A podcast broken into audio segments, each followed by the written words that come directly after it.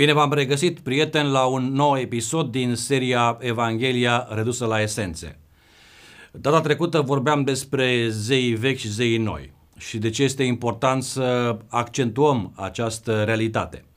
Vom vedea imediat în acest episod. Dar pentru uh, început aș dori să recapitulez câteva din ideile principale pentru cei care n-au avut ocazia să urmărească primul episod uh, care practic a debutat, uh, prin care practic debutează întreaga noastră serie.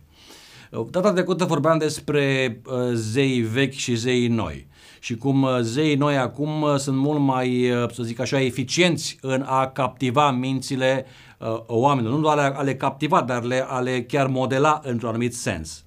Și fără să repet anumite uh, afirmații de la trecută, totuși ideea fundamentală este că uh, există mai departe un conflict în mintea omului uh, între vechile loialități față de forma uh, uh, tradițională a religiei și noile uh, oferte de pe piața religioasă, pentru că uh, trăim într-o societate politeistă, dacă vreți, într-un anumit sens, spuneți ghilimele de rigoare, dar ăsta este adevărul, este o societate politeistă, avem foarte mulți zei uh, și cei vechi rămân mai departe în panteon, dar acum și cei noi își caută locul în același panteon, ba chiar cu intenția ca să izgonească pe cei vechi și ei să fie singurii care să, să troneze în mințile oamenilor.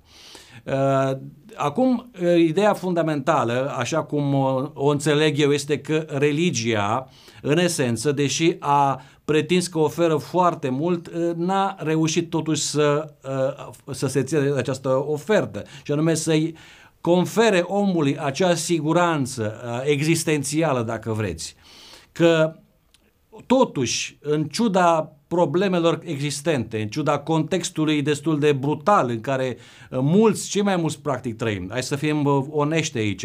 Poate noi nu suntem, dar sunt miliarde de oameni care trăiesc într-un context foarte defavorabil, nefericit și care n-au să spun așa, speranța, uh, nici măcar a zile de mâine, dar să mai se gândească la ceva dincolo. Religia tot timpul a venit și a spus, uite, noi vă oferim această oportunitate. Dacă deveniți loial zeului pe care noi îl predicăm și dacă vă conformați viețile în așa fel încât să uh, fiți pe această linie, uh, atunci veți primi la sfârșitul luptei voastre pe acest pământ o răsplată. Toate religiile, trebuie să recunoaștem, operează într-un fel sau altul, nu exact la fel, dar totuși pe acest, acest principiu. Uh, nici iudaismul nu este diferit, nici creștinismul nu este diferit. Uh, vreau să fac o precizare. Eu cred conform uh, făgăduinței pe care Domnul Hristos a dat-o uh, și Dumnezeu în general în, în Scriptură, mai ales în Noul Testament, că există ceva după. Adică nu mă refer imediat după ce mor, dar ideea aceasta că mai există o altă realitate unde putem să ne integrăm atunci când toate lucrurile se vor, se vor înnoi. Uh, nu are rost să speculăm cum arată acea realitate sau, uh, mă rog, să folosim uh, niște um, ilustrații care de fapt vor atenua foarte mult din acest sens profund al acestei realități transcendente care există totuși. Dar maniera în care a fost explicată aceasta de-a lungul secolelor, cred eu că n-a făcut un mare serviciu. Dar hai să ne întoarcem la această idee. Deci religia a, oferit, a încercat să ofere de fapt această certitudine finală. Uh, poate că pentru unii a funcționat, pentru alții nu a funcționat. Însă, Oamenii la un moment dat și-au dat seama că de fapt ideea aceasta fundamentală că după trebuie să mai fie ceva și că nu aici se sfârșește totul, uh, n-a mai avut aceeași uh, atracție. N-a mai fost la, la fel de uh, seducătoare cum a fost la început. Și atunci a început să aibă loc o reorientare. Eh, dacă nu putem să mergem dincolo, atunci să creăm acest dincolo aici pe acest pământ. Și de aceea au apărut aceste foarte interesante idei eh, care a condus în mod special la dezvoltarea științifică eh, și progresul tehnologic au fost la început alimentate de această speranță și dorință, de fapt. Acum deci nu mai este doar simplă speranță, acum este o dorință profundă și o determinare de a crea pe acest pământ uh, noul Eden, paradisul, uh, utopia, fiecare cum a numit-o. Și, uh, cum spuneam și data trecută, există uh, surse foarte credibile de oameni care au studiat uh, acest uh, uh, demers și care au ajuns la concluzia că, de fapt, la început, demersul științific uh, din uh, uh, societatea occidentală a fost alimentat de idei profund religioase, care ulterior s-au convertit în idei seculare, dar în esență sau substratul rămâne la fel de uh, uh, mitologic pentru unii sau religios. Și atunci, ideea aceasta era, domnule, aici, pe acest pământ, noi trebuie să creiem ceva ceea ce uh, ne-am dorit din totdeauna. Religia n-a reușit, știința cu siguranță că va reuși. Așa că noi, zei, fac parte din această categorie a tehnologiei, a științei, a altor asemenea subramuri, care promit omului o uh, viață, dacă se poate, se încearcă acest lucru fără sfârșit pe acest pământ. Și o reformare cumva a pământului, nu neapărat din punct de vedere uh, geografic, geologic, uh, ci mai degrabă din punct de vedere al uh, condițiilor în care să trăim. Și zei noi promit lucrul acesta. Și oamenii cred, într-o, sau dorit, speră că acest lucru se va realiza. Uh, de aceea spun că zeii vechi și zeii noi sunt în conflict, conform acelei novele mitologice a lui Neil Gaiman, uh, American Gods. Uh, vei, vechii zei și vechii noi sunt în conflict. Acum, scopul distinției acesteia între zechii, vechii zei și vechii și noi zei este foarte important. Dacă spuneam de dezvrăjirea lumii, pentru că lumea nu mai crede în vechile, cum le numeau, superstiții, în obscurantism, în explicații uh, copilărești, uh, ci acum crede în uh, adevărata explicație a lumii, a cosmosului, acum are loc o de uh, revrăjire a lumii, dacă putem să vorbim în felul acesta. O revrăjire a lumii. Pentru că noi zei au și ei misterul lor, au și ei formulelor prin, magice prin care funcționează. Pentru că noi trebuie să recunoaștem acest adevăr. Noi nu pricepem, de fapt, din cum lucrează, de fapt, la ora aceasta, mare măsură tot ce înseamnă uh, progresul tehnologic uh, modern. Deci nu știm exact, nu avem cum, uh, doar puțin știu, inițiații. Uh, am putea să fim mari, mari preoți ai uh, tehno-religiei moderne. Dar noi ceilalți știm doar atâta, input-ul și output-ul, cum se spune. Iar ce se întâmplă între, uh, da. Adică vedem, de exemplu, în smartphone că uh, îl folosim ca să dăm telefon sau să, să, mer- să uh, pe internet sau e mail sau fotografii sau ce vrem noi, da? Și apoi vedem rezultatul. Deci asta am văzut când am căutat pe Google, asta am văzut uh, când după ce am făcut fotografia, asta am văzut uh, când am primit un e-mail și așa mai departe, dar nu știm exact cum are loc acest proces. Uh, cei mai mulți. Uh, și în mare măsură uh, procesul tehnologic este descris chiar de oamenii care sunt foarte bine ancorați în această zonă ca fiind un fel de magie. Nu în sensul vechi al cuvântului, de-aia spun că este o nouă formă de magie, da? de mister. Aici este ideea. Are loc o fel de revrăjire a lumii și tehnologia, în mare măsură, Uh, avansează într-o direcție și într-o asemenea ritm în care practic noi nu putem să mai ținem pasul. Inteligența artificială este un alt exemplu. Noi nu știm exact cum funcționează. Uh, și chiar oamenii care se ocupă își dau seama că uneori sunt puțin depășiți și vor fi din ce în ce mai depășiți când această inteligență artificială va deveni din ce în ce mai inteligentă și la un punct anume, cum numesc ei uh, Ehm, există un termen concret pentru acest lucru, în scap acum, vor deveni, va deveni chiar independentă, nu mai are nevoie de niciun fel de uh, aport uman și poate să preia, a, mi se pare inteligența artificială generalizată. Atunci este atunci punctul în care ajunge să devină independentă de orice fel de uh, aport uman. Așa că de important de ce este important lucrul acesta? Să înțelegem contextul în care suntem, pentru că contextul în care noi suntem este unul foarte religios, chiar dacă nu este acel religios cu care suntem noi obișnuiți. Este un alt fel de religios. Și uh, aceste forme ale religiei sunt acum în alte direcții decât cele pe care noi le știam. Avem forme seculare ale religiei, avem, dacă vreți, forme economice ale religiei, avem forme uh, uh, politice ale religiei. Uh, avem forme militare dacă, ale religiei. Deci e foarte interesant pentru că toate aceste paliere fundamentale ale uh, vieții noastre pe acest pământ uh, au fost cumva uh, uh, sacralizate într-un anumit sens. Și oamenii se comportă, de exemplu, uh, luați uh, fenomenul acesta uh, Trump și Trumpismul. Deja vedeți ideea de ideologie aproape de religie. Deci este ca un fel de cult religios și nu numai la el, și în alte, cu, cu el. Au fost și în alte momente ale istoriei și vor mai fi. Sau din punct de vedere economic, această, cum să spun eu, uh, uh, închinare, efectiv, efectiv, această închinare, acest uh, act uh, total de dedicare în fața unui model economic care trebuie să fie singurul și cum este capitalismul.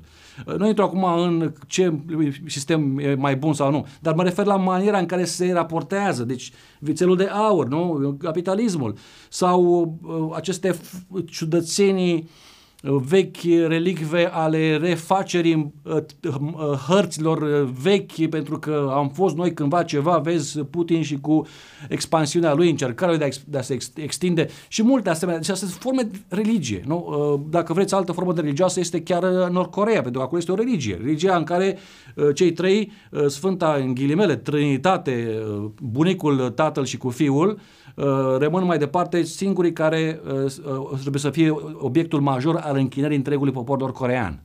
Și ideologia lor și tot, tot, tot absolut. Deci de spune că religia capătă acum alte forme. De aceea cred că avea, într-un anumit sens, avea mai dreptate Emil Durkheim când spunea că de fapt sacrul este, este o construcție socială.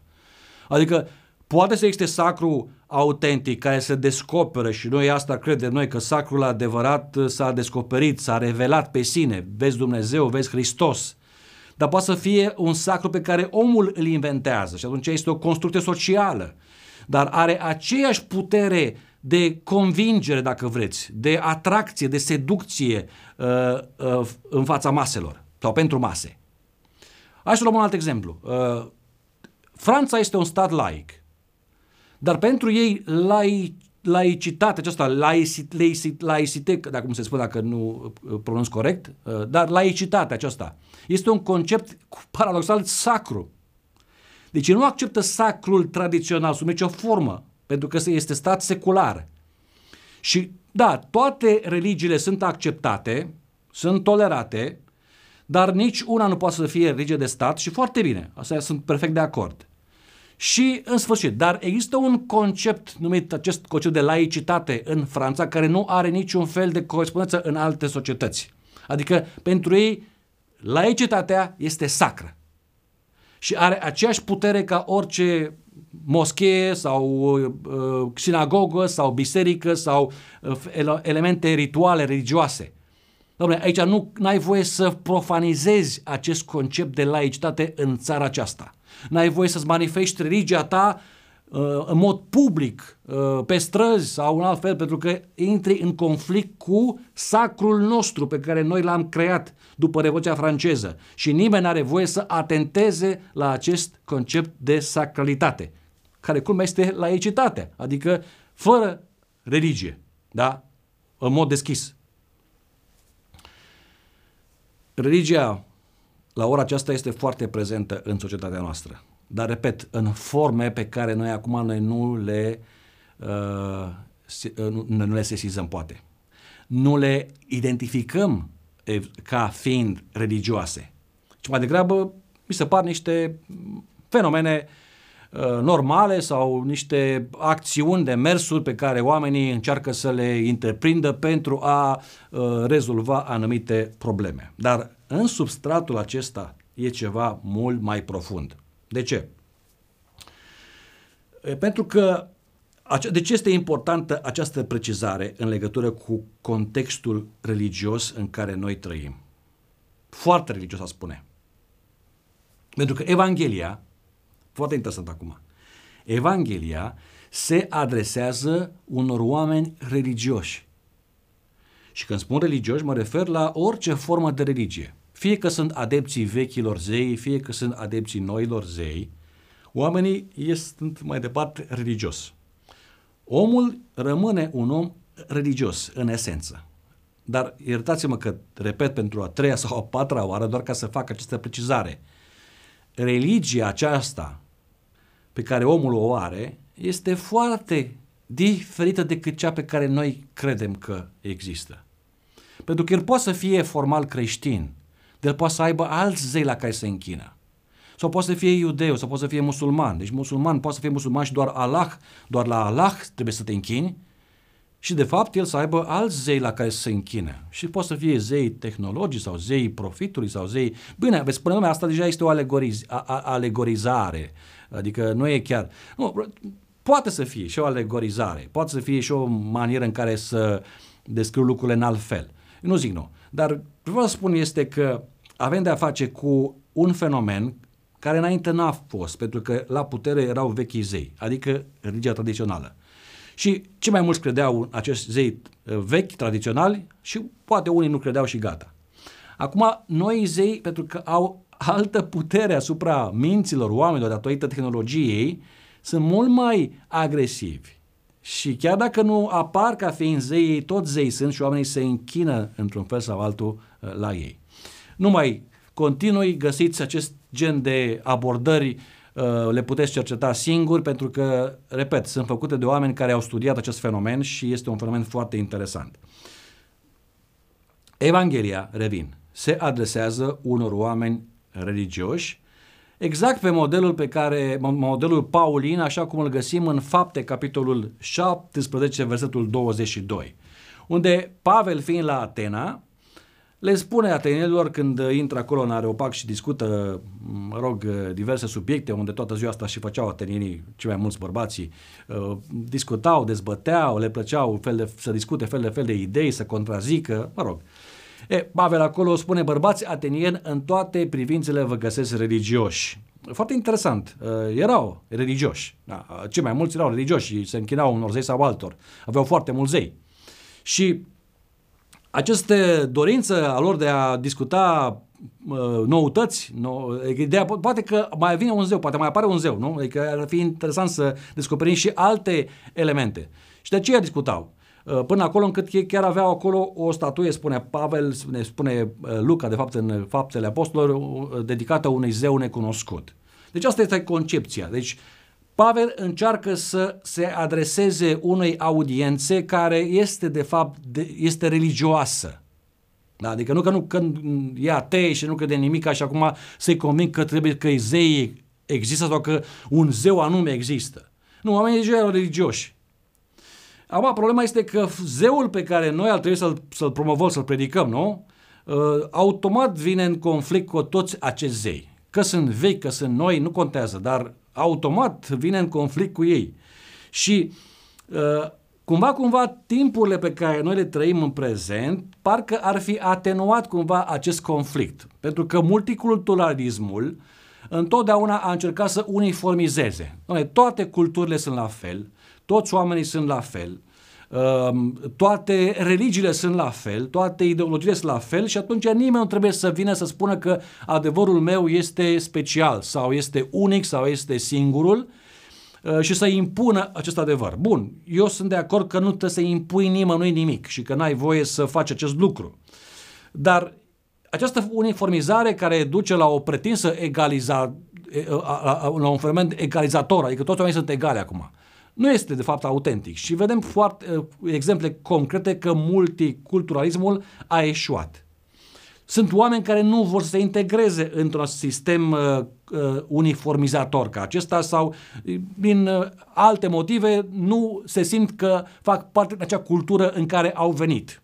Vezi, de obicei, imigranții care vin într-o țară uh, străină și acolo au mari dificultăți în a se integra. Uh, nu neapărat din cauza uh, mediului ostil, ci mai degrabă din cauza unor cutume culturale pe care le au religioase și faptul că nu sunt de acord poate cu anumite elemente ale culturii gazdă. Și nu-i poți condamna. Dar nu funcționează. Și ei pretind unii că credința lor, cultura lor este mai bună decât cea în care au venit. Uh, alții la polul extrem vor spune și ceva nu vă convine, duceți-vă la voi acasă și acolo aveți toată libertatea să vă închinați la ce zei vreți voi, să aveți parte de ritualurile voastre, de cultura voastră și așa. Bun, sunt discuții interminabile pe tema aceasta, dar totuși eu cred că multiculturalismul a eșuat. Nu știu care e soluția, dar acum hai să ne ocupăm de uh, Evanghelie, pentru că uh, Vedeți, Evanghelia avea pe un fond la fel de aproape multicultural cum era Imperiul Roman în secolul I, pentru că toate religiile erau uh, religii uh, licite, adică așa se numeau, religia licita, adică este uh, acceptată. Da? Și fiecare se închina la zeul sau zeița la care dorea. Iar Roma nu îi oprea, nu își impunea zeii. Singura uh, spun, condiție ca să rămâi mai departe în relații civilizate cu Imperiul era ca să accepti singurul cult al împăratului și atât tot. Restul puteai să faci ce vrei tu sau să crezi ce vrei tu. Până și evreii cu toate particularităților erau acceptați uh, ca religie licita, uh, deși erau constat atei, pentru că nu se închinau decât la un singur zeu și la invizibil. Și pentru romani sau greci, asta era o tâmpenie, dați expresia, erau atei. Creștinii mai, de, mai de erau atei la fel. Interesant cum, se, cum, cum evoluează la, lung, la, la lungul timpului un anumit uh, cuvânt sau sensul unui, unui anumit cuvânt. Bun, dar acum, ideea, dificultatea de fapt uh, constă în a prezenta, deci pentru noi dificultatea, în a prezenta acest Dumnezeu necunoscut. Vezi versetul 23, care e pe ecran. Cum să-L prezentăm noi? Asta a încercat Pavel la Atena. A și spus-o, eu vă vestesc acest, acest Dumnezeu necunoscut. Cum să prezentăm noi astăzi, în secolul 21, cu un panteon atât de, de, de, de mare și de variat, uh, un zeu care ar trebui să fie prezentat ca fiind diferit, unic. Pentru că modul în care noi, de fapt, îl prezentăm pe acest zeu, iertați-mă că spun, nu este deloc special. Și de aceea oamenii nu se, ca și atenienii, a, știi ceva, na, nu cred, nu, nu mai convins cu argumentul ăsta. Adică, și am să mai revin asupra, asupra acestui element, pentru că în mare măsură modul în care noi îl prezentăm pe Dumnezeu este o variantă circumcisă, iertați-mă, lui Zeus tot un fel de zeu ăsta suprem, capricios, uh, dictatorial, uh, genocidal, uh, alte ori pare că este bun și așa mai departe, alte ori distruge cetăți întregi și cu toți, cu copii, cu animale și mai departe, alteori te, te răscumpără, te salvează, alteori te pedepsește cu ciumă, cu uh, boli, cu, adică ciumă cu secetă sau cu uh, invazii militare și așa mai departe. Uh, știu că unii nu vor fi de acord cu, cu această uh, descriere, uh, care vor spune că este simplistă, ba chiar uh, sac, sacrilegială. Dar în mare măsură așa este prezentat. Nu spun că așa e Dumnezeu, așa este prezentat Dumnezeu de noi sau alții. Uh, ori, ideea este că noi trebuie să-L prezentăm pe Cel care a spus despre sine că este calea, adevărul și viața. Și că este unic. Nu? Ei, cum facem noi să-L prezentăm pe acest Dumnezeu necunoscut? Pentru că știți, știți care este ideea?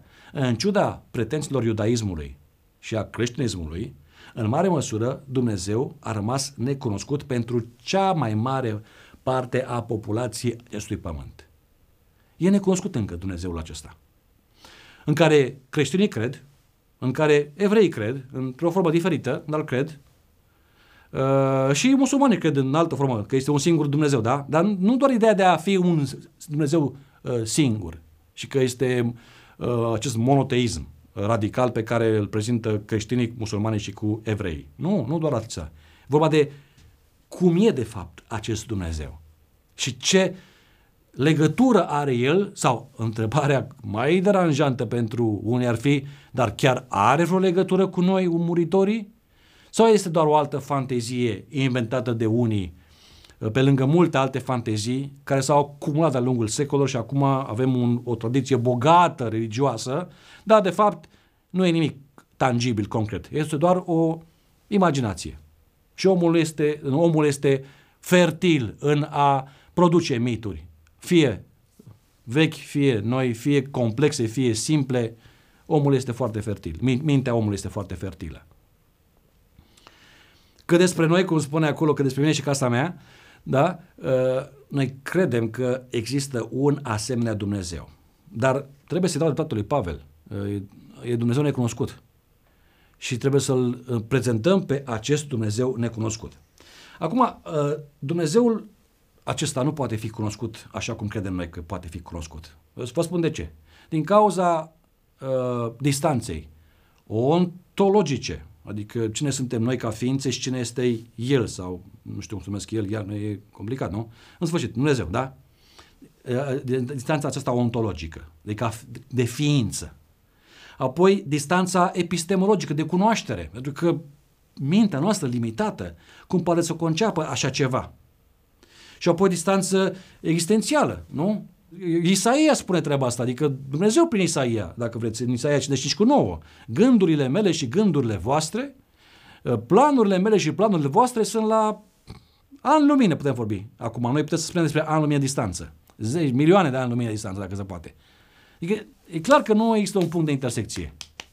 Nu avem cum. E imposibil.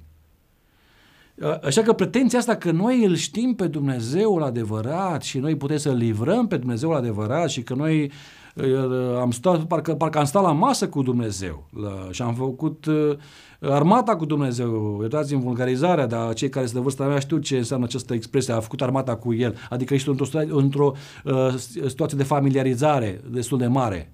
Uh, nu e familie cu tine, dar totuși uh, e aproape, ai făcut armata cu el, ai pus în momente grele, dificile. Nu? Cam așa se comportă unii. Noi, noi știm pe Dumnezeu, știm ce vrea Dumnezeu, știm ce îi place lui Dumnezeu, știm planurile lui Dumnezeu, știm totul despre El. E absurd, să știți. Ca să o spun alt cuvânt mai, mai puțin uh, civilizat. Dar este absurd. Noi nu putem să-L cunoaștem pe Dumnezeu din cauza acestor distanțe, repet. Distanța aceasta uh, ontologică, existențială, uh, epistemologică legată de cunoaștere. Deci nu avem cum, este o, o, un gap între noi, o prăpastie, dacă vreți, între noi și Dumnezeu. Și aici nu are legătură cu păcatul în sine, să știți, pentru că, da, spunem, din cauza păcatului, omul nu poate să... Nu, nu, nu are nicio legătură cu păcatul. Deci omul, repet, e o ființă creată limitată, iar Dumnezeu, prin definiție, așa cum noi avem definiție din Biblie, este o ființă necreată, infinită, nelimitată face singur, singur socotelile. Dacă poate să existe un punct de intersecție între aceste două, să le numim entități. Și nu există. Doar dacă, doar dacă acest Dumnezeu alege să se descopere, să se reveleze acestor oameni. Și așa înțelegem de fapt Scriptura, ca demersul divin de a se descoperi unui om om care nu are nicio șansă să îl cunoască. Nu doar să nu să-l cunoască, să fie conștient că un asemenea Dumnezeu există chiar. Bun, avem în minte, spune Biblia, Ecleziastul, gândul veșniciei și faptul această năzuință, dorință profundă, nemulțumire, continuă luptă, căutare, trebuie să fie ceva dincolo, pentru că nu putea doar aici totul. Asta da, o avem. Dar nu înseamnă că a, a, asta este egal Uh, Dumnezeu. E distanță mare între a fi nemulțumit de condiția ta ontologică, existențială, epistemologică, cum vrem să o numim, și limitele care există și cele fizice, uh, geografice, spațiale și ideea că există un Dumnezeu care a creat totul și care este dincolo de orice fel de uh, imaginație. Dar Dumnezeu se descoperă. Asta știm și asta e vestea bună. Vestea bună este că Dumnezeu se descoperă. Așa prezintă Pavel, de fapt, Evanghelia. Vom ajunge mai târziu la acest lucru. Vestea bună. Nu s-a descoperit pe sine. Da? Dar revelația asta a lui, și aici este o altă discuție pe care poate cu altă ocazie mai de mult am abordat-o noi. Uh, revelația lui Dumnezeu este estompată în mare măsură de filtrele noastre, culturale, uh, istorice, uh, religioase, uh, care vreți dumneavoastră. Sunt o grămadă de filtre care efectiv ne împiedică și practic îl obscurizează pe Dumnezeu. Acum, Dumnezeu e conștient de treaba aceasta, că na, e cum să mă adresez eu unor oameni care au deja asemenea filtre. E ca și cum eu, ca om, dacă aș putea cumva să intru în contact cu un mușuroi de furnici, nu? îmi dau seama că ele au niște limite și că poate o pricepe ceva, că există ceva mai mult și mai mare și mai nu, complex ca ele, dar nu sunt sigur că vor pricepe exact ce vreau să transmit. Și cu toate acestea, n-am cum să nu fac treaba. Trebuie să mă duc mai departe, să încerc, nu? Cumva. E, sigur că Dumnezeu ne-a comunicat ceva despre El, dar nu înseamnă că această informație a, a parvenit la noi în mod desăvârșit. De ce? Pentru că în orice act, actul cel mai simplu de comunicare, exact cum facem noi acum. Eu acum transmit un mesaj, da? Printr-un canal care este camera care mă filmează și internetul. Și acest mesaj a fost în mintea mea codificat ca să fie transmis într-un anumit fel pentru ca ceilalți, adică audiența, să-l poată recepționa, deci eu sunt transmisătorul, dumneavoastră sunteți recep- receptorul, și să decodifice mesajul pe care eu îl transmit și să-l înțeleagă. Pare simplu, dar nu e simplu, pentru că de fapt există și un așa numit concept în comunicare numește noise, adică zgomot. Un zgomot de fond, un zgomot nu că chiar poate să fie zgomotul real. Asculți predica asta și vecinul îți bate cu ciocanul în perete pentru nu știu ce fel de motiv. Și asta este un zgomot care te uh, deranjează. Dar nu la acest zgomot mă refer. Mă refer la acest zgomot interior. Prejudecăți. Uh, filtrele pe care le avem și în care interpretăm acest mesaj. Și orice poate să constituie un filtru sau să fie o, o, o obiecțiune. Domnule, începând la faptul că domnule, de cine are cravată și până la eu știu ce fel de vorbește prea repede sau că stă în picioare sau că nu știu ce. Orice poate să devină un noise. Și atunci mesajul ajunge. Urechile, senzorii, receptorii îl, îl primesc. Îl decodifică dar când îl decodifică, e posibil să îl deformeze puțin pentru că, surpriză, există acest zgomot de fond. Așa e cu Dumnezeu și cu noi. Deci zgomotul de fond există. Adică aceste filtre, contextul în care trăim, contextul istoric, cultural, prejudecățile pe care le avem, în care am fost crescuți și multe, multe, da? Nu vreau să ne descurajăm. Nu înseamnă că Dumnezeu nu poate să comunice cu noi, ba comunică cu noi. Nu înseamnă că n-a ajuns adevărul de la el, a ajuns. Dar nu trebuie să luăm fiecare virgulă, fiecare cuvânt, fiecare uh, ilustrație ca fiind adevărul perfect descoperit, pentru că așa este imposibil. De aceea a fost nevoie de altă revelație pe care noi o numim cea specială, și anume Hristos, care vine și spune, cine m-a văzut pe mine, l-a văzut pe Dumnezeu. Fără Hristos, îmi pare rău. N-am fi ajuns nicăieri. Asta e opinia mea, sigur că da. Fără revelația numită Hristos, noi n-am fi știut astăzi cine este Dumnezeu sau cum e Dumnezeu sau adevăratul Dumnezeu. Pentru că în iudaism Dumnezeu apare în forme contradictorii și atunci nu era, repet, foarte diferit de ca, de ca al zei, poate în anumite privințe. Dar când vine Hristos, lucrurile se clarifică. Dar aici e partea care mi se pare mie extrem de interesantă și cu asta și închei. Când vorbim de cunoașterea Dumnezeu, vedem ca într-o oglindă, cum spune Pavel, în 1 uh, Corinteni 13 cu 12. Vedem ca într-o oglindă. Însă oglinda aceasta, să știți că este oglinda aceea de pe vremea lui Pavel, de bronz, uh, șlefuită. Dacă te uitai în ea, nu vede foarte bine. Era deformat, chipul deformat, destul de deformat, Vedeai ceva, normal, dar nu ca oglinda de astăzi. Și am fost curios să aflu semnificația cuvântului închip întunecos. Pentru că așa întunecos spune, domnule, nu este luminată camera și chiar și într-o cameră Uh, chiar, chiar cu o oglindă uh, modernă în care vezi, vezi perfect uh, chipul, dacă este întunecat, nu vezi mare lucru. Nu de asta se referă aici Pavel când spune că e întunecat. Nu mai spun că o, uh, oglinda aceasta de pe timpul lui Pavel, se vedea așa cum se vedea din ce cauză. Și este cuvântul care spune în chip întunecat. Ce înseamnă în chip întunecat?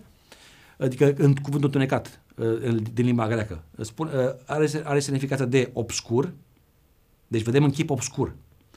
Uh, estompat, deformat, indirect, unele traduceri merg cu alegoric, ceea ce e interesant, misterios, enigmatic. Deci vedem în chip enigmatic estompat, deformat, uh, uh, obscur. Deci asta este ideea fundamentală aici și, și îmi place cum Pavel se exprimă. Deci noi acum, de fapt, cu toată cunoștința noastră, și Pavel vorbea unul care știa foarte bine Vechiul Testament, avea și revelația Noului Testament, adică descoperirea. Și cu toate acestea spune, domne, noi acum, cu toate acestea, totuși vedem încă estompat întunecat. Vedem, e, e ca o enigmă. Și Dumnezeu încă rămâne ca o mare enigmă. Așa că asta este cunoștința pe care noi astăzi o avem despre Dumnezeu. Încă ne uităm la, într-o oglindă uh, de făcută din bronz. Sigur că noi nu credem asta, noi credem că avem oglinda modernă în care vedem perfect. Dar de fapt ce se vedem de fapt în oglinda asta modernă? Ne vedem pe noi înșine. Și de aceea, în mare măsură, Dumnezeu, așa cum este prezentat de noi, este făcut după chipul și asemănarea noastră. Dumnezeu adevărat nu poate fi descris așa de noi cum îl descriem noi. E dincolo. De aceea, oglinda aceasta în care ne uităm noi, revelația, da?